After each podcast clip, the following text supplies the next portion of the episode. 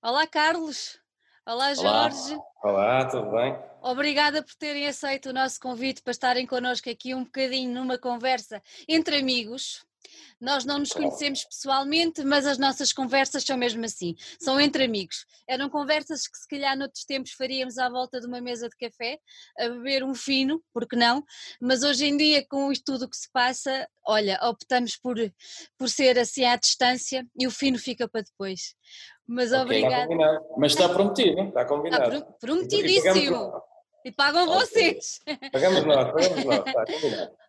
Olha, obrigada por, terem, por estarem aqui, tirarem um bocadinho. Uh, eu gostava de perceber um bocadinho de onde vocês vêm, ou seja, antes de serem uma banda, vocês são duas pessoas individuais, obviamente. Um, não somos como... casal. Não, não, não, são casal, pronto. Não somos casal. Eventualmente dois. como, é, como é que vocês se interessaram pela, pela música? Foi assim uma coisa tardia ou foi uma coisa como é acontece com a maior parte de nós, ali por volta da adolescência? E eu estou a perceber que vocês são mais ou menos da minha geração, uh, devem ser mesmo da minha geração, uh, e quem, quem cresceu nos. Ah, pronto, então olha, eu sou mais velha um ano, tenho 26. Pronto, eu tenho 24. Mas quem andou pela década de 80 e por aí uh, tem uma maneira de viver a música um bocadinho especial, ou achamos nós que temos. Uh, e eu gostava de perceber como é que vocês se interessaram, se foi por volta da adolescência, como é, como é que aconteceu isso, como é que a música apareceu na vossa vida? Jorge, começa Bem, tu. Eu, eu comecei a música muito pequenino porque fui um bocadinho forçado pelos meus pais a aprender a tocar piano, certo? Eh, desde os 5 anos. Eh, na verdade foi uma coisa que eu deixei de gostar e mais tarde recuperei na altura dos meus 18, 19 anos quando um conjunto de amigos quis formar uma banda e então era mais fácil porque eu já sabia desde pequenino tocar piano e construímos um bocado uma banda de primos e amigos à volta de, pronto, de, de, de nós. Quando pequeninos estávamos uns tocaram guitarra, um, uhum. primo nosso tocava bateria e, e acabamos de fazer uma banda uh, baseado naquilo que sabíamos desde pequeninos. Uhum. Ali que género e, é que tocavam? Olha, era uma coisa tipo uma pop, uh, sei lá, muito parecida com o GNR, era aquilo que nos uhum. saía na altura. Uhum. E ensaiávamos, curiosamente, no salão da igreja da nossa terra. Olha que era um sítio grande, nós conhecíamos bem o padre e as, as catequistas e tudo mais, então eh, elas deixavam-nos ir para lá depois das catequeses. e chegaram, chegaram a atuar ou não? Atuamos dentro da igreja. Dentro da igreja, também, também, não só, mas também. Nas escolas, eh, depois isto nós levamos isto connosco até à universidade, uhum. os, os, nossos, eh, dois dos nossos membros eram da Universidade de Aveiro e acabamos de tocar várias vezes na Universidade de Aveiro. E também no Porto, foi mais uma banda de académicos. E a partir no fim, de... começou a, é, no fim começou tudo a trabalhar e... Pararam. Exato. Pois, teve de ser. E, e, tu, e tu, Carlos, como é que foi? Comigo, comigo uh, isto começa mais ou menos. Ora bem, a formação da primeira banda foi aos 19 anos, uhum. uh, mas isso tem um background uh, um bocadinho diferente. É assim, o, em minha casa o meu pai gostava de todo estilo de música, desde música mais ou menos popular portuguesa até ao mais extremo, que eu tenho discos ainda do meu pai de Carlos Santana, Barclays James Howes, tenho Rush, tenho Yes ouvia-se sempre mesmo muita música lá em casa. Eh, eu conhecia uns amigos, que por acaso também eram, de certa maneira, como eu, eh, eh, adoravam ouvir música e, e os, nossos, os nossos fins de semana, no fundo, aos 18 anos, diria, diria assim, aos 18 anos nós juntávamos sexta-feira à noite até às 500 da noite a ouvir discos. No sábado dormíamos a quase o dia todo, porque já nos tínhamos deitado muito tarde, e depois no sábado à noite fazíamos a mesma coisa, levávamos umas, umas cervejitas para casa de alguém e ficávamos a noite toda a ouvir, e quando tínhamos possibilidade, porque nós éramos da terra, não é? E não é como agora que se vai à internet sacar os álbuns e as músicas e aquilo que se pretende.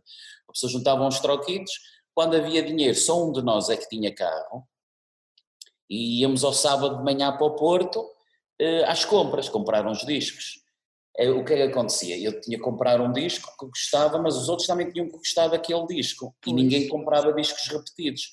Porque assim, quer dizer, nós éramos três, se cada um comprasse dois, nós chegávamos a casa com seis discos.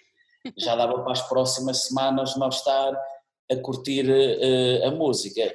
Quando eu comecei a trabalhar aos meus 19 anos, perdão, uh, no meio desta, de, desta loucura toda da música, eu comecei a trabalhar aos meus 19 anos e desafiei os meus amigos, em vez de gastarmos dinheiro em discos uhum. e ir logo, nós tínhamos uns troquitos, poder ver concertos, eu desafiei-os a juntarmos o dinheiro, deixar de comprar e deixar de ir aos concertos e comprar instrumentos. E os outros Mas meus a, dois colegas. Até, até lá não tocavas. Até essa altura não tocavas. Nem eu, nem eles. Ninguém sabia tocar nada. Agora, a loucura foi mesmo essa. Quando chegou o subsídio de férias, pegámos no nosso dinheiro, fomos a uma loja, comprámos guitarra, baixo, um PA, microfones, tripés, fomos para a sala de, eh, fomos para uma garagem, ou melhor, fomos para um armazém de uma confecção de baterista, montámos tudo e passámos semanas a tentar fazer música, ou então nós achávamos que estávamos a fazer música sem ninguém saber que é que estávamos a fazer, mas nem nós sabíamos o que é que estávamos a fazer, mas divertíamos-nos imenso ah, com aquilo até chegar a uma altura que era assim, opá, ok, isto é tudo muito bonito, mas nenhum de nós sabe tocar. Surgiu depois a ideia que eu tinha um colega que por acaso sabia tocar guitarra, e esse meu colega disse, mas eu conheço mais um, mais um, eu tenho mais um colega que também sabe tocar guitarra. Marcámos um sábado e eles foram à sala de ensaios, ficaram logo a ser membros, claro, eles sabiam tocar Eles sabiam, claro, era uma mais-valia para vocês. Nós não sabíamos absolutamente nada, ficaram logo como membros e depois, pronto, a partir daí começou a haver uma evolução, uhum. alguns começaram a ir para a escola, depois saíram uns, entraram outros, uhum mas digamos, o percurso na música foi mesmo Começou esta aí. loucura. Olha, por, e que discos, por... nessa, nessa altura que vinhas da terra comprar discos ao Porto, que género e que bandas é que vocês consumiam naquela altura? Oh, isso, era, isso era música dos. É assim, isso, ainda, isso é, eh, digamos, muitas das coisas que nós compramos são intemporais. Eu, uhum. Se eu disser os nomes, toda a gente conhece.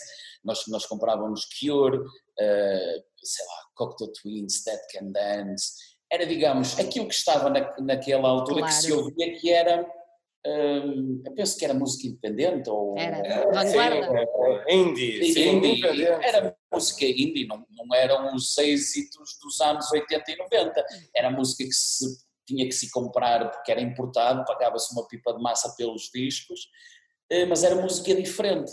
Pronto, foi por aí que nós nos apaixonámos, Bauhaus, e, e sei lá, tanta coisa que nós compramos que, que eu também já me arrependo de ter vendido os discos e agora ando atrás deles. Imperdoável, imperdoável. É verdade, é verdade. Imperdoável. Isso, se, se, se o arrependimento uh, matasse, já não estava aqui na entrevista. Olha, então e depois a banda também seguia um bocadinho esse, esse, essa onda mais, mais vanguardista? Sim, a minha primeira banda foi rock gótico foi mesmo rock gótico, com grandes influências de Sisters of Mercy, Joy Division, Fields of the Nephilim, pronto, uhum. aquilo que, que, que, estas grandes bandas faziam, nós tentávamos seguir as, as, as sonoridades dele, longe de sabermos tocar como eles tocavam, mas era dentro de uma sonoridade destas. Foi, Até foi, como é que vocês depois, como é que vocês, primeiro como é que vocês os dois se conhecem? não é? Uh, já se conheciam na altura, veio depois, e depois com gostos, não é? Um ouvir um bocadinho diferente do outro, e tu, como é que vocês depois entrosaram aí os vossos gostos? Não, e, tem, assim. tem, que ser o, é o Jorge que vai ter que, que, que responder a essa. Esta, esta, é interessante, porque isto é assim, eu, eu, eu uh, participei na primeira formação do Secrecy, ok? Uhum. Portanto, eu, eu, ainda venho do, do, início. 2001, não é? 2001, 2002, uhum. se, se, bem que eu fui convidado pelo Miguel, que é o vocalista e, e, nosso amigo, e ele faz parte da banda, apesar de não, não, não ser um membro efetivo de palco, ele está connosco, o Miguel é um, é um membro do, do Secrecy, de pleno direito, teve um problema de saúde, por isso não, não está connosco a 100% mas o Miguel convidou-me, eles estavam à procura de um segundo guitarrista, porque tinham acabado de gravar uma demo, aquilo era uma espécie de mistura de duas bandas, era, uma, era a banda do Miguel, a banda do Pedro e do Nuno, que eram o baixista e o guitarrista, e então eles eh, foram convidados pela Câmara de Valongo para participar numa gravação num estúdio, acabou por sair dois temas, e um dos temas era Secrecy. E então eles não sabiam que nome haviam de dar à banda e acho que foi por aí que ficou. Pronto. e a banda ficou com esse nome. E, e, então eles estavam à procura de um segundo guitarrista.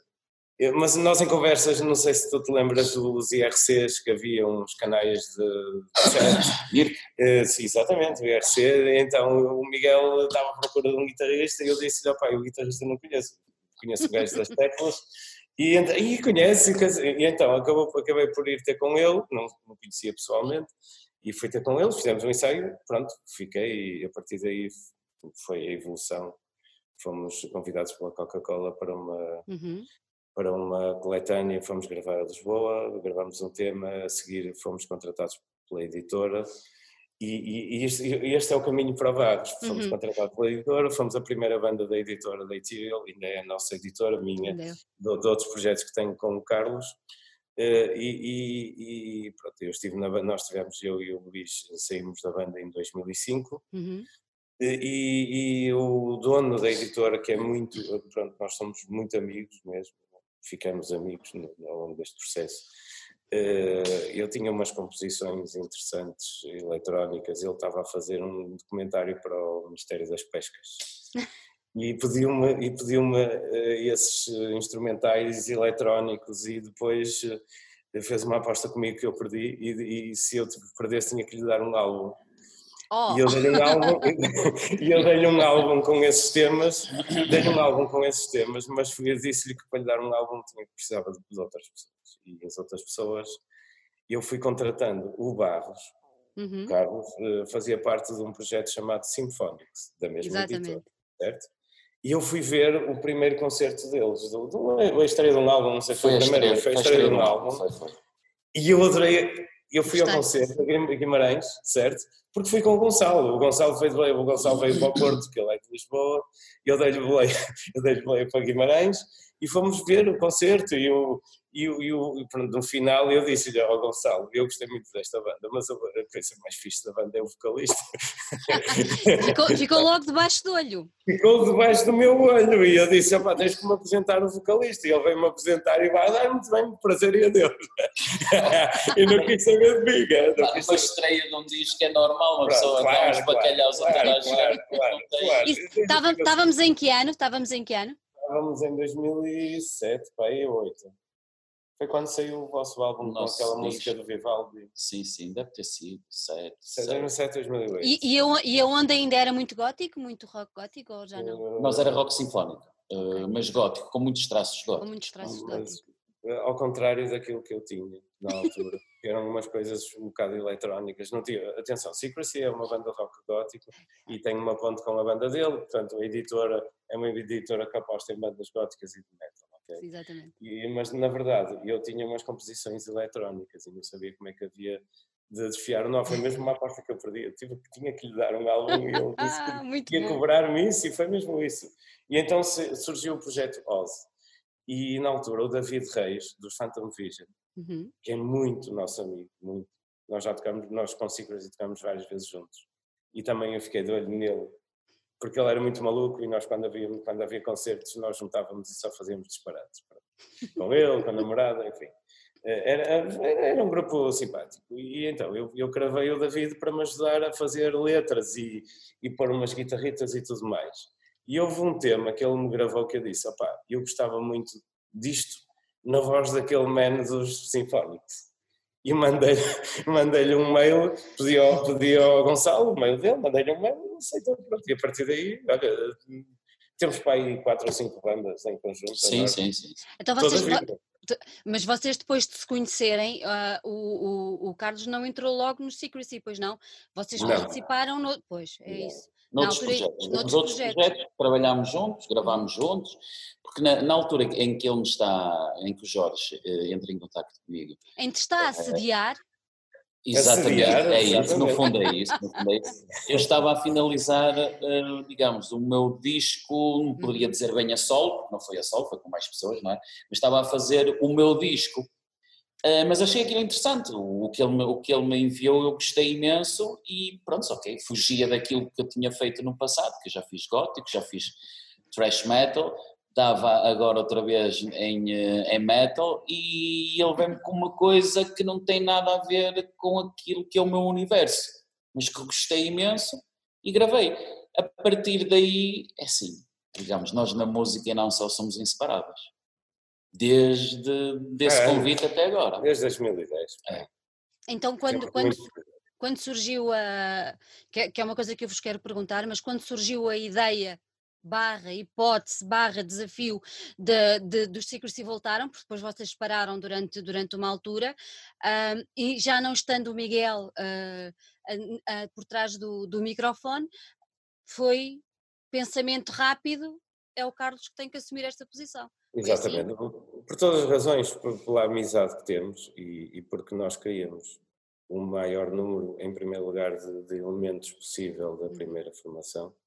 E estamos eu, o baterista e o guitarrista ritmo, e o Carlos porque é da família e também fomos buscar o Rui uh, Salvador, que é o outro guitarrista, que é, que é, olha, é professor de guitarra da minha filha, ah, de que tem 13 anos, é um guitarrista de eleição, é um, é um, pronto, é mesmo um dos melhores guitarristas que eu conheço. Que é o Santana português. É o Santana português, se quiser. e porque também faz parte, ou fez parte de outra, de outra banda em que nós participamos. É, e era a escolha natural, é, era, era uma espécie de alter ego do guitarrista inicial, percebes? Uhum, uhum. Ou seja, tinha os skills dele e mais. E, mais. E, e, a ideia, e a ideia de Secrecy é mantermos o som fiel ao som do uhum. primeiro uhum. Deixa-me deixa só, deixa só, antes de avançarmos um bocadinho mais na história, deixa-me só perguntar uma coisa ao Carlos que eu fiquei curiosa. Uh, porquê o vocal? Porquê vocalista? Eu porquê vocalista? Sim. Ah, na altura, na altura começaram com a história dos instrumentos. Como é que tu percebeste que querias estar à frente? Porque normalmente o vocalista está sempre à frente, a não ser do estudo que está lá ao lado. Pronto. Ah, sim, inicialmente porque, eu, não queria, eu, queria, eu queria ser guitarrista. Uhum. Nós e como é que deste o salto? Porque ninguém teve coragem de ir para a frente do microfone. pois. Aquilo é o costume, quer dizer, cada um compra um instrumento e tenta tocar. E depois fica um tripé com o microfone ali à frente e ninguém faz nada. Não é? E depois de vez em quando passava passava-se por microfone ah, ah, ah, não quero, eu não quero, eu não quero. Depois encostei a guitarra e pronto, nunca mais me separei. É uma, era mais desinibido. Sim. Bastante. E foste, foste, foste moldando, foste moldando o teu género de cantar ao longo destas experiências todas, porque já falaste que passaste pelo metal, tiveste uma banda thrash metal e tudo mais, que exige uma posição de voz completamente diferente, não é meu ver, do, do gótico, pronto. Claro. Uh, não é? Uh, foste tentando moldar, tiveste, esforçaste para isso ou foi uma coisa que, que foi surgindo naturalmente? É assim, eu, eu tentei sempre adaptar uh, a minha voz para determinados estilos para não, não, não, não destoar, mas ao mesmo tempo tem sempre uma característica muito pessoal, por muito que eu queira inventar ou não sei o quê, não é? Há sempre determinados registros ou, ou sonoridades vocais que são, que são claro. uh, marcantes, não é? Uhum. Mas tento sim, uh, para todos os projetos, ser bastante diferente, que é por exemplo, num projeto de, de Oz, não ter uma voz de metal porque, para não destoar, não é? Queremos também que as coisas fluem naturalmente e onde é exigido qualquer coisa, aí mete-se, mas tentar também que, com que os projetos sejam interessantes. E depois também tenho, penso eu, que tenha a sua, a sua beleza nestes projetos todos que nós fazemos em que nós conseguimos nos separar, quer dizer, nós estamos agora com Secrecy, também temos Oz e também temos agora que é Darkness, a, primeira, a minha primeira banda renasceu passado 30 anos e tentamos aquilo que fazemos eh, não levar de uma, digamos, eh, tudo que fazemos em Secrecy não levamos para Oz, nem de Oz vai para Darkness, quer dizer, uhum. temos que ter este esforço mental e não só em musical, de não, não cruzarem as linhas, que é para não haver confusão a nível de sonoridade e também de voz. Uhum. Então, para não dizer assim, ah, tal, este aqui é o teclista de isto, isto, ah, este aqui é o vocalista disto, disto, Mas é um bocado inevitável a nível de voz. Sim, sim, agora há sempre algumas coisinhas que uma pessoa tenta fugir, certo. mas digamos, em som limpo, com voz limpa, não, não há, não há volta a dar, não é? Se você começasse a cantar muito fininho. não queremos. não queremos. Há uma coisa que me, que me que me ficou assim de curiosidade, que é não tanto em relação, em relação ao Carlos, porque ele na altura não fazia parte da banda, mas pelo que eu percebi, eu acho que nessa altura tu ainda estavas lá, uh, dos Sacrecy, vocês chegaram a tocar em, em Vilar de Mouros. Tocamos, sim. Tu estavas com a banda nessa altura? Eu estava com a banda nessa Estavas com a banda. Como é, como é que foi ir a Vilar de Mouros? Foi, foi espetacular, foi no mesmo dia do Peter Murphy, portanto conhecemos, o Peter Murphy teve-nos a ver, esteve lá no palco, sentado, a ver-nos tocar, foi uma coisa espetacular e falamos com eles. O Mark, Mark Zweit, que é um guitarrista famoso do Gótico, esteve lá também a apoiar, foi, foi excelente. E, e, temos uma curiosidade, com uhum. o Alex, que é agora é guitarrista de Secrecy, tinha uma, uma coisa qualquer com uma banda dele na RTP, Uhum. E então quem foi fazer a vez do Alex foi o, o Ricardo Dias do Evan Wood. foi ele que foi tocar guitarra connosco nesse concerto de, de Vilar de Mouros, foi mesmo super divertido. Gostamos imenso. e vocês passaram também por uma sala que hoje em dia já, já está fechada em Lisboa, mas que, da qual eu gosto bastante e gostava bastante, que era o Santiago Alquimista. Aí já foi um registro completamente diferente, porque o Santiago é uma, era uma sala pequenina, muito, muito alternativa na altura e tinha um ambiente muito característico. O que é que, o que, é que achaste desta experiência? Foi excelente, porque na altura a banda passava na Best Rock FM, uhum. passava na Antena 3, passava na Comercial, até na TSF passou. O nosso single, que era uma cover do Black, o Wonderful Life. Uhum passava muito. Pá, olha, nós, nós fizemos um single com um tema nosso e um side B era o Wonderful Life e as rádios só quiseram isso. Agarraram no B. Mas o vosso single é aquilo, pronto, pá, eles escolheram, está tudo, tudo bem. E, e, e, acabou por, por levar imensas pessoas, aquilo encheu mesmo, foi, foi super incrível. Depois voltamos a Lisboa, passados uns meses à Caixa Económica Operária, também uhum. foi incrível. E nesse, nesse concerto da Caixa Económica Operária eu lembro-me de eu e o baterista termos preparado um, umas projeções e ainda tivemos um trabalho que foi super bonito, porque tinhas um ecrã gigante com tipo cinema com, com umas imagens e alguns vídeos em simultâneo, foi uma, uma experiência incrível, que eu depois deixei de saber fazer isso. Eu, eu, eu deixei de saber trabalhar com o vídeo, não, não me perguntes porquê, agora, agora é muito difícil retomar. Agora podemos sempre pessoas que sabem melhor do que nós. Olha, eu tenho que perguntar isto: uma banda que estava tão bem lançada e que estava tão bem cotada, uh, como é que depois vocês pararam? Porquê? Olha, isto é assim: nós, pronto, a, a vida dá muitas voltas, não é? Nós, a banda, a banda, quer se queira ou não, em Portugal, não, pode, não era um sustento para nós. Já tínhamos ganho algum dinheiro com, com concertos e mesmo os discos mas nós todos temos o nosso trabalho, não é? E os trabalhos às vezes tornam-se mais complicados, temos que andar mais fora, e, e, portanto na altura acabou por ser uma opção não, não, não, continuar, e na verdade eu deixei de participar em projetos regularmente, porque não tinha tempo para estar dois ensaios por semana, uhum. Pronto, foi e, e, fiquei amigo de toda a gente, ainda somos hoje amigos e falamos todos, uh, e, mas pronto, foi uma, uma, decisão mais pessoal do que uhum. propriamente das anos. Uhum. E, e agora ao final de 15 anos? Estou certa? Decidiram voltar. Eu, eu, posso. Eh, não, isto, é, isto tem a ver com. Vocês não levem a mal o que eu te vou dizer, porque eu, tenho, eu, é assim, eu, eu, já tenho muita idade também, mas às vezes dizemos assim: é uma crise de meia-idade, vamos lá olhar para o futuro e resgatar coisas do passado com o qual queremos ser felizes. Eu, eu, eu, eu vejo às vezes as coisas assim. Uh, vocês sentem isso ou não? Ou seja, é agora, tem de ser agora ou, ou não? Ou foi, eh, juntou-se tudo e proporcionou-se? Contem-me lá como é que foi. Posso-te dar um suspeito do costume?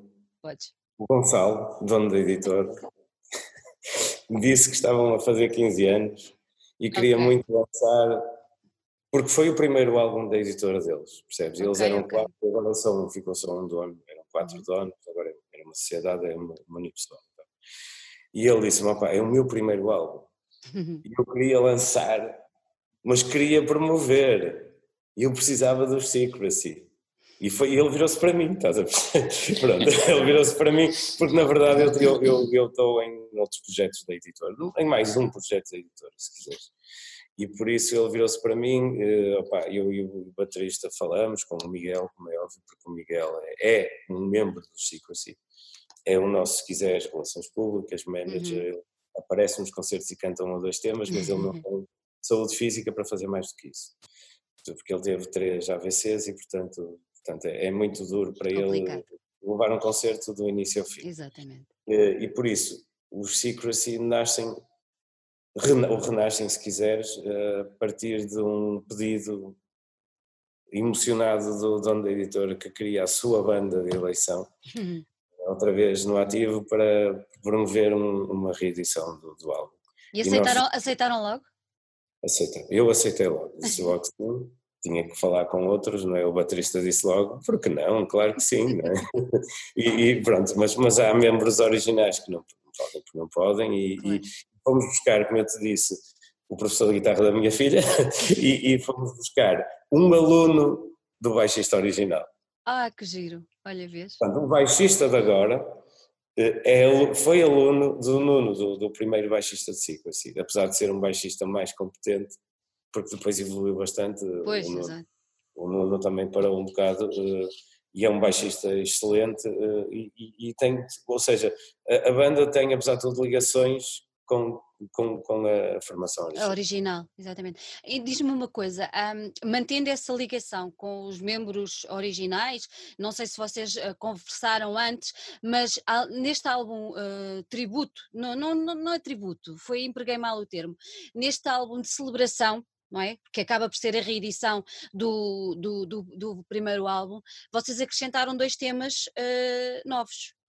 Certo. São Pronto. dois temas antigos gravados por esta formação. Ah, pronto. Então explica-me lá como é que isso aconteceu. Foi, como, como, está, como é... foi, um pedido, foi, um pedido, do Gonçalo. Ele Mas mesmo esses temas, mesmo esses temas. Os, os, temas foram escolhidos por ele. Ah, okay. Ele gostava que vocês gravassem estes dois temas. E nós partimos um bocadinho a cabeça, fechámos-nos um bocadinho num estúdio, ou seja, nós, nós eh, alugamos mesmo um bom estúdio para uhum. podermos fazer ensaios produtivos já estamos a falar de pessoas com mais competência do que nós tínhamos há uns anos atrás. Foi mais fácil chegar ao resultado final e no final falamos com um produtor amigo nosso que nos ajudou num fim de semana a gravar os dois temas. Uhum, uhum. E diz-me, vocês mantêm mesmo, a mesma linha de som uh, que tinham no início ou acham que vocês próprios evoluíram e o vosso som evoluiu também do início? Eu, eu não sei se o som não é, não é seguramente igual, até porque uhum. a, a, produção é feita por uma pessoa diferente, não é? E normalmente tu também tens. O som é um bocado o resultado das circunstâncias, do material que tens e da forma como depois as coisas são orientadas. A produção do outro álbum, foi, do álbum original, foi muito eh, eh, levada a cabo pelo Luís Barros, que deves conhecer dos uhum. Taranto, é o Exatamente. E o Luís Barros era uma pessoa que gostava de controlar todos os aspectos das gravações. E daí que, se calhar, eu devo ter sido das poucas pessoas que teve liberdade para fazer as suas coisas. Porque eu, eu não costumo gravar gajos das teclas, as bandas que eu gravo não têm teclados. Ah, pois, exato. Não, a não ser os gajos folclóricos, que ele também os fazia, não é? Muito bom pediam um resto pedir E portanto, acabei por. E ele até achou piada porque depois me pediu para gravar umas coisas para outras bandas. Para outras bandas. Teclados porreiros, queres vir aqui para me ajudar numa coisa? Acabei por uh, ficar com uma amizade também fiz com o Luís. E, mas portanto, o Luís era uma pessoa que queria controlar muito. Uh, uhum. Porque ele, dizia-nos assim: o, o quem me contratou não foram vocês, foi, o, foi a editora, e portanto não respondo a vocês, mas sim à vossa editora. e ele fazia sempre questão de dizer isto. e portanto eh, foi, foi uma pessoa que gostou de controlar. Eu, eu não me importei nada, achei o álbum é fantástico. Gravado naquela altura, acho que está com um som uhum. incrível. E, e, na verdade, este, este, estes, estes dois temas são mais o. Rui, ajuda-nos a. Rui Ferreira, que foi o produtor, ajuda-nos a gravar isto e os temas são estes e ele foi um bocadinho mais fiel àquilo que a gente lhe entregou. Entregamos aquilo, ele fez uma mistura bonita, depois tivemos a ajuda do Hugo Correia, que fez uma orquestração incrível uhum. de um dos temas, porque na, na versão original fui eu que gravei os strings com o teclado.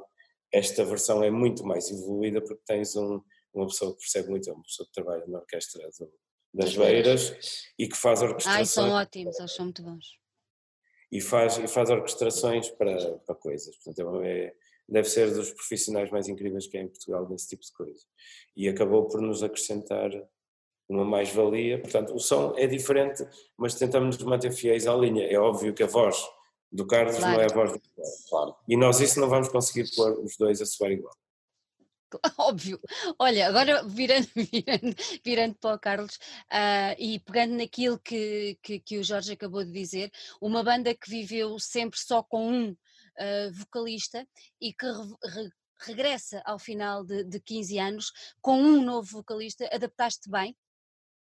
Fizeste uma boa adaptação, digamos assim? Eu penso, eu penso que, que, que uh, a adaptação foi, foi natural. Uh, primeiro porque nós já nos conhecíamos todos, não é? Uhum. Uh, mas o desafio, quando foi lançado e começámos a preparar para, para esta nova aventura com Secrecy, uhum foi, foi uma aventura em que houve apoio todo de, de, de, dos elementos antigos, mas também mesmo assim já os conhecíamos, mas acho que foi uma, uma adaptação natural, porque nós sabíamos que tínhamos que cumprir, digamos, uma missão que é não fugir ao original, uhum. mas todos nós temos um toque pessoal, uh, e, e esse toque pessoal, por muito que uma pessoa queira copiar aquilo que já estava no passado, é difícil porque eu tenho a minha maneira, o Rui, o Rui Salvador tem a maneira dele tocar, o Eduardo tem a maneira de tocar o baixo.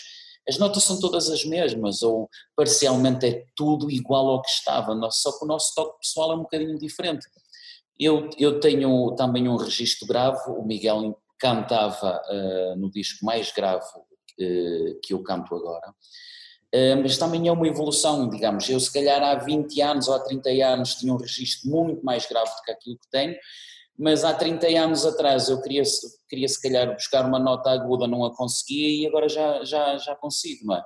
A adaptação foi, foi natural foi e. Com, com, com a família que nós somos foi, uhum. foi fácil.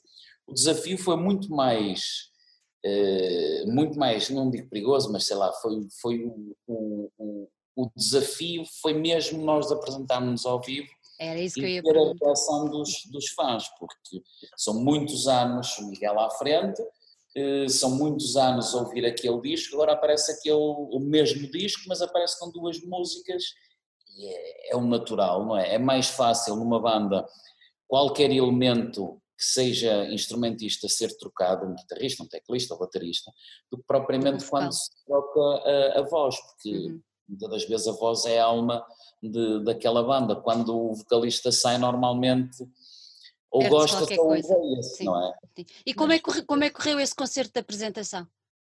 O concerto de apresentação não podia ter corrido melhor. Foi assim uma coisa. Não, foi muito. Foi incrível. Foi eu, eu não, me, não, me, lembrava que tanta gente nos queria ver. Ah, olha que bom. Olha, que foi, bom. Num, foi, num dia, foi num dia em que por acaso houve um concerto grande no, em Gondomar, lembras-te? Uh, foi Dream Theater. Foi Dream Theater. Foi Dream Theater em Gondomar. Que é potencial, uh, a malta que pudesse vir a Secrecy também queria ver Dream Theater, mas nós tivemos a casa cheia. A casa o dono do bar, que é um bar até bonito no Porto, novo, grande, uh, disse que nunca tinha tido assim, que se lembrasse uma banda de originais uma banda de originais com tantas pessoas a querer, a querer ver, portanto foi, foi incrível. A aproximação de, da lotação, digamos, é quando ele tem grandes bandas de tributos ou de covers yeah. ou não sei o quê, que consegue encher assim a casa. Agora, com originais, nós fomos e os nós primeiros. Tivemos, nós tivemos o azar de termos os Dream Theater na mesma noite, mas não foi um azar, nós tivemos não, a casa estava incrível. Não, mas olha, olha que eles não estavam cheios. Não? Não, não sabia. Mas não estava. Eles encheram cá embaixo em Lisboa, mas em Gondomar não encheram. Ah, Olha, foi. Eu acho que foi os que foram ver vocês. Eu acho que sim. Acho que não. não nós, nós somos uma pequena parte do. O bar levava para aí 200 pessoas, ou mais, sim, 250. Sim. Para aí. É, é, mais ou menos uma das salas pequeninas que nós temos cá para Lisboa, levam sempre assim 200 e tal, 300. É que eu falo mais, mas estava, estava uhum. Olha, eu tenho curiosidade em saber uma coisa. Tudo, vocês, o álbum uh, que, que, estão a relançar agora, já foi escrito há bastante tempo, uh, mas como é que vocês. Um, como é que eu ia te perguntar isto? A nível do vosso processo criativo, vocês nesta altura não tiveram que criar nada. Exato. Pronto, tiveram quase que reinterpretar. Mas enquanto banda, como é que vocês veem daqui para a frente a nível de processo e de desenvolvimento criativo de novas canções? Já estamos com cinco temas novos em. Eu sei, eu sei. E como é que isso está a correr? Está a correr Isto é fuga de informação. Se alguma coisa foi o Miguel. Eu não disse nada. Não, o Miguel também não me disse nada, calma. Não, mas nós estamos, eh, porque repara que nós agora temos estado todos, cada um na sua casa. Uhum. Uh, o Secrecy não ensaiam desde o concerto que foi no dia 1 de Fevereiro. Um, nós estamos a nos vermos a todos, porque há pessoas que têm familiares em risco portanto claro. não se querem. Claro, exatamente. E, e, é lógico que isso seja assim. Uh, é do género: olha, meninos, têm aqui uma ideia, vou-vos passar. MP3, com teclados, e está fixe, deixa-me gravar uma guitarra por cima. Pumbas, o baterista faz. É. Temos estado a, a, tentar fazer um à vez, encaixar peças. Olha, e, letras? E as letras? Quem é que é, é o, o poeta? Ai, sou eu! para já, uh, vou, vou, vou, ser franco, eu para já ainda não comecei a escrever. Não sentiste ainda a força da inspiração? É que, uh, as coisas comigo acontecem. Uhum. Uh, mas não, não tenho dia, não tenho hora, mas as coisas quando acontecem, acontecem mesmo, e, e há uma razão para isso. E esse momento, quando chegar, eu estou lá. Olha, Agora, mas... não é pressão, não é nada, aquilo Sim. é uma coisa natural. Tem, e diz-me diz uma coisa, Carlos, há muitos, muitos, uh, muitos autores que, por, primeiro, independentemente do momento da criação, uh, primeiro escrevem a letra e depois uh, há uma adaptação da música a, esse, a esses versos já escritos. Uh, tu preferes o quê? Preferes ao contrário? Ou seja, estas, estas músicas que vocês já estão a fazer, é-te mais confortável depois escrever para elas? porque já sabes o que os teus companheiros uh, sentiam quando as, está, quando as estavam a fazer, ou preferes ao contrário, quando surge esta inspiração? O que é que tu preferes? Tem duas vertentes, porque é assim, a gaveta tem sempre letras. Eu tenho sempre letras. Agora, muitas das vezes, eh, o que eu estou a sentir, eh, aquilo que a música me está a transmitir, não está na gaveta. E eu aí tenho que escrever. Okay. Por norma, eu aguardo sempre que me entreguem o, o, primeiro esboço para começar a escrever. Raramente foi a letra à frente à e depois fez a música. Mas o meu processo é, é, é sempre assim. Nunca vou buscar uh, uh, o que está na gaveta, primeiro ouço. E depois, muitas das vezes, a criação começa a partir daí. Ou vai da gaveta, ou parte das coisas já estão na gaveta, ou então é tudo no momento. Uhum, uhum. Olha, se eu vos perguntar hoje, se eu vos perguntar hoje, uh, passado este tempo todo e com o background que o, que, o, que o Carlos tem em relação à música e tudo mais, quais seriam hoje as maiores influências uh, de Sacrecy? Bem, eu acho que é assim, ao dia de hoje. Ao dia de hoje. Ao dia de hoje, eu acho que a maior influência dos Secrecy de hoje são os Secrecy de há 15 anos atrás. Essa para mim é, é, e tem que ser mesmo. Porque se é. nós vamos querer continuar a fazer alguma coisa, e vamos querer, porque não, não é só agora a ideia do, do dono da editora, mas nós, já, já que fizemos a vontade dele de lhe lançar o disco e, e promover, fazer-lhe o concerto de promoção que, tínhamos obviamente prometido. E agora, que íamos dar concertos e agora estamos como toda a gente em casa. É? Já tínhamos mais três coisas marcadas que foram desmarcadas e não têm sequer data para acontecer neste momento, tudo bem. Eh, mas, mas, portanto, nós temos que nos influenciar no primeiro álbum dos Secrecy, uhum. porque foi, essa, foi esta a nossa missão. Exato. E fazer com que a banda soa a Secrecy, percebes? Portanto, nós vamos tentar abstrair ao máximo de tudo que seja outro tipo de outras bandas e vamos tentar que o que se faça de novo tenha algo, algo a ver com aquilo que nós fizemos há uhum. uns anos uhum. atrás. Uhum. É, é, é, é, aquilo que nós esperamos. Uhum. É não fugir do, da sonoridade da banda. Okay. Claro que tudo vai ter um toque pessoal, não é? Vai ter a minha voz, tem um toque de, da nova guitarra e de baixista, claro. mas no fundo a linha é a mesma. É manter o ADN, não é? Manter o ADN da banda. Sem dúvida, sem dúvida. Nós achamos que para isto resultar, ou para ser genuíno, temos mesmo que respeitar aquilo que é o, o, coração do, do, da sim, banda, sim, de Secrecy. Até porque temos os, os, membros originais a olhar para nós e, e eles estão super orgulhosos daquilo que nós temos estado a fazer e não queremos que eles deixem de estar. É? Olha, olha. O Miguel a trabalhar para nós, o Miguel também vai fazer letras. Há, há um letrista original que, Epá, não aparece nos créditos, não interessa porquê, mas que é o Luís Silva, que não foi ver o concerto, mas teve pena, mas, mas, vai, mas já prometeu que vai aos próximos, e que também disse que se, se lhe sair alguma coisa também partilha connosco. Boa. Isso é muito é, bom. É mesmo, é mesmo um sentimento de família, não é? De companheirismo, é, é muito interessante. Diz-me uma coisa, e vocês são, estão os dois muito envolvidos no universo da música já há muito tempo, um, que dificuldades é que vocês sentem hoje em relação, ou comparando com há, um há uns anos atrás, ao nível da divulgação da vossa música? Sentem que é hoje mais simples, uh, mais difícil? Eu já tive as duas opiniões uh, e gostava de ouvir a vossa opinião. Eu acho que é as duas coisas. É mais simples nós, como banda, pormos coisas uh, a transmitir para o mundo inteiro, ou seja, porque temos as redes sociais, uh, temos os Spotify, uh, temos o Apple Music, o que seja, e podemos colocar as coisas nas plataformas.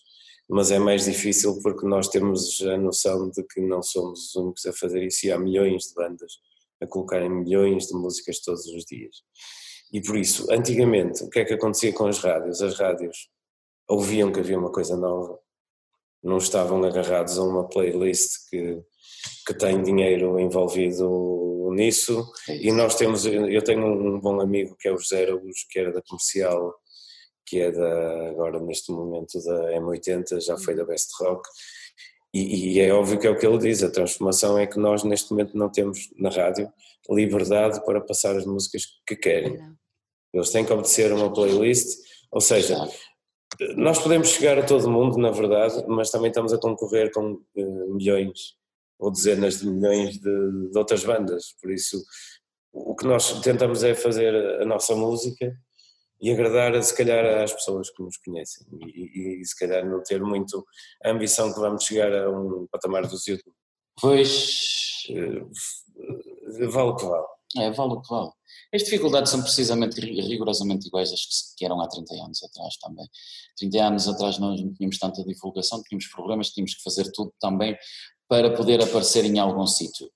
30 anos depois temos todas estas ferramentas possíveis e imaginárias que faz com que as coisas fluem rapidamente, mas a concorrência que é... E as pessoas não têm tempo para consumir, ou é. seja, o mundo não tem tempo para consumir não, tudo. O, o mundo hoje em dia também consome, consome temas e não consome artistas, consome músicas e não consome álbuns. Certo.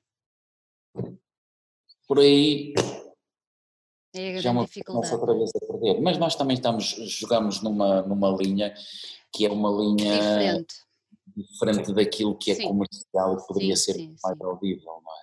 Nós estamos numa linha underground para um determinado estilo, para um determinado nicho de pessoas que gostam de ouvir algumas coisas alternativas uhum. e dentro, dentro desse universo assim, vamos safando, dá para pagar as despesas, dá para dar uns concertos, dá para uma pessoa se divertir, agora não dá para juntar dinheiro, não dá para ficar rico disto, né? pensar. Olha, fala, falámos, há pouco, falámos há pouco do concerto de apresentação e que vocês já tinham alguns concertos marcados. Uh, eu vou fazer uma pergunta, mas já sei qual é a resposta. Como é que foi uh, perceber que não iam poder voltar a estar em cima de um palco tão cedo?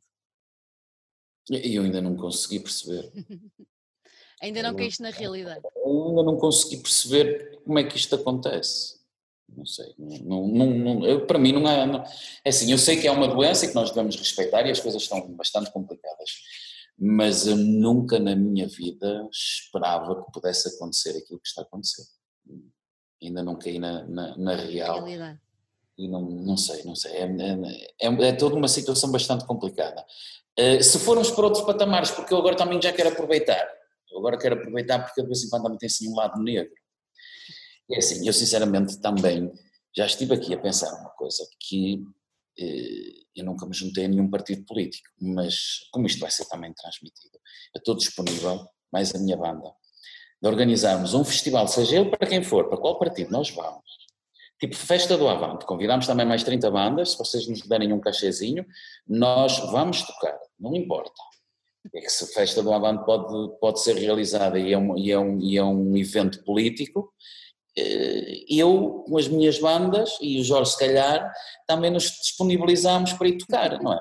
Assim, é divertido. É, é, divertido, é que só há doenças para uns, não há doenças para outros, não é, não é para toda a gente igual. Por isso, é só há algum partido que nos queira contratar. Não é? Tem que ser. Ou então temos que esperar para 2021, que parece mais sensato. Pois, não sei. Olha, mas diz-me uma coisa, vai ficar aqui essa alerta, de certeza que alguém vos vai ouvir. mas digo... Espero que sim, que nos convida. Sim, sim, se houver uma iniciativa política que precise de banda sonora também. Nós Exatamente. Olha, e vocês veem se, uh, por exemplo, em Lisboa já, e no Porto também já estão a começar, alguns eventos uh, em que a sala tem que estar com pouca gente, separada e tudo mais. Uh, é uma coisa que não vos faz confusão? Depende do, do tipo de, de, evento, percebes? Se é um evento, um teatro, um uhum. stand-up ou qualquer coisa, não. Agora um concerto, tu tens que viver, não é? é não me parece, não parece. E mesmo mais, quem está a tocar, ver uma pessoa aqui e outra acolá, não sei sequer se o, se o ânimo do, do músico seja assim tão bom, quer dizer, o músico vai, vai ter que sobreviver, nós, essa, essa não é a nossa atividade principal eh, profissional, mas uh, provavelmente vai ter que ser assim. Ou é. drive-in, ou qualquer coisa, como está a acontecer com o Gary Newman, vai fazer um, uhum. uma turnê drive-in, que as pessoas estão nos seus carros tem uma, um círculo à volta do, do, da zona dos carros, podem estar ali a dançar naquela zona, mas não podem sair dali. Enfim. É assim, nós vamos, nós vamos agora, muito em breve, uh, uh, uh, entrar numa iniciativa.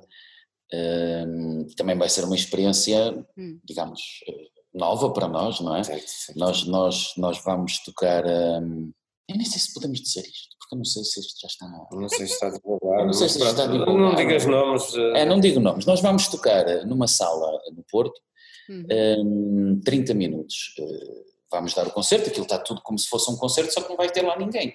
Ok. Aquilo vai ser gravado e depois vai ser transmitido, 30 minutos, vamos, vamos tocar, também vai ser assim, uma experiência nova que nós vamos, vamos, vamos ter, não é? Como se fosse, não é como se fosse, é um concerto mas, sem, mas sem público. Sem público. Exato. Vamos ao concerto para uma, sala, para uma sala vazia. Exatamente, vamos ao concerto para uma sala vazia, vai ser gravado e depois vai, vai para a net. Não me parece mal de todo. Não, não parece, pelo menos vamos nos divertir pelo e menos vamos tocar. todos juntos e vamos tocar, não é? E vamos ter que ensaiar, pelo menos. E vamos também. Olha, antes, antes, antes de irmos embora, e que já que falámos que vocês estão já aí de volta de uns temas novos, um, quando é que acham que podemos ter novidades em relação a esses temas? Ouvir algum, algum teaser? Pois o ouvir é que vai ser difícil para já, ou seja, nós, nós temos outro pedido expresso do Gonçalo, uhum. que nos pediu um álbum, ok? E nós já falámos entre todos e já, disse, já lhe dissemos que sim, mas dissemos-lhe que em 2020 não há álbum. Portanto, ah, isso é complicado, não é? Não, não, nem sequer a vida não está muito fácil para, para pensarmos uh, cabeça fria em fazer música juntos. E convém em alguns temas que saiam de um jam, percebes? Ou seja, nós juntamos-nos, uh, claro. fazemos uns disparates e vamos desenvolvendo alguma coisa que depois se pode construir. Eh, porque sair a música toda, por exemplo, por exemplo um projeto em que eu tenho com o Carlos, uhum sai toda do computador, ou seja, nós alguém faz a estrutura toda e depois é que os outros todos participam. Não me parece que seja esse o caminho de ciclo assim. Em ciclo sim. Portanto, vamos ter que ter tempo para todos juntos chegarmos a, a temas novos. Portanto, eu diria que lá para 2021 que vamos gravar seguramente eh, qualquer coisa. Não sei se o álbum todo se houver, uma, se houver uma vacina, até pode ser que seja mais cedo um bocadinho, mas vai ser difícil. Mas nós vamos ser primeiro que os compor antes também, de pensar também. em gravá-los, portanto, isto, toda a gente somos, somos seis e temos todas vidas preenchidas, por, porque já não temos os 20 anos e temos mais. Pronto, agora estou com 35. Sim, já tenho um bocadinho mais, eu tenho 36. Pronto. Passou uma entrevista, já disse. Meu Deus, nunca mais queres ser entrevistado por mim. Se numa entrevista envelheceste logo assim. Ainda tenho mais 15. muito bom. Muito bom. muito bom. Olha, gostei muito de falar com vocês. Desejo-vos a maior sorte do mundo mesmo. Uh, vão mandando as novidades. Uh, se, se, o Gonçalo deixar, quando tiverem assim um lamirezinho de uma próxima música, partilhem aqui connosco. Vamos ter muito gosto em ouvir. O teaser não há O teaser não, não está mal e o Gonçalo é uma pessoa de partilha. Ele é? Pronto. Então é cá dos nossos, isso é que é importante. Se falares com outras bandas da mesma editora, toda a gente vai dizer muito bem. Toda a gente é uma pessoa 5 estrelas. Maravilha, isso é muito bom. Como ele, não é? como bem, não é. Como bem uh, mencionado, como uhum. ele, como editora, o nosso país não tem ninguém igual a ele. Não é, é bom ouvir isso, é muito bom ouvir isso. É, não só como pessoa, mas como editora, uhum. uh, aquilo que ele faz já não existe no nosso país. Não, ele, ele está sempre a perder dinheiro com as bandas deles. não, não é que com a nossa perca, percebes? Ou seja, com, com o projeto Boss, uh, eu percebo, eu percebo. positivo, certo? E, e, estamos num segundo disco já há 5 uhum. anos. Para gravar um segundo disco há 5 anos. 5 não, 6, desculpa, 2014, 2020, não, 6 anos. Já há 6 anos nós começamos a gravar em 2014. Portanto, não uma está velha. Queres ver, queres ver que ele vai sair aqui com 45? ainda, ainda assim ainda falta algum. ainda falta o IVA. Jorge, Carlos, olha, muito obrigado por terem estado aqui connosco. Gostei mesmo muito. Um grande beijinho aí para vocês e fica combinado o tal fim, não é? Ok, está combinado. Está combinado. combinado Somos nós que pagamos. Combinado. Obrigada. Tchau, tchau. Muito obrigado pela entrevista.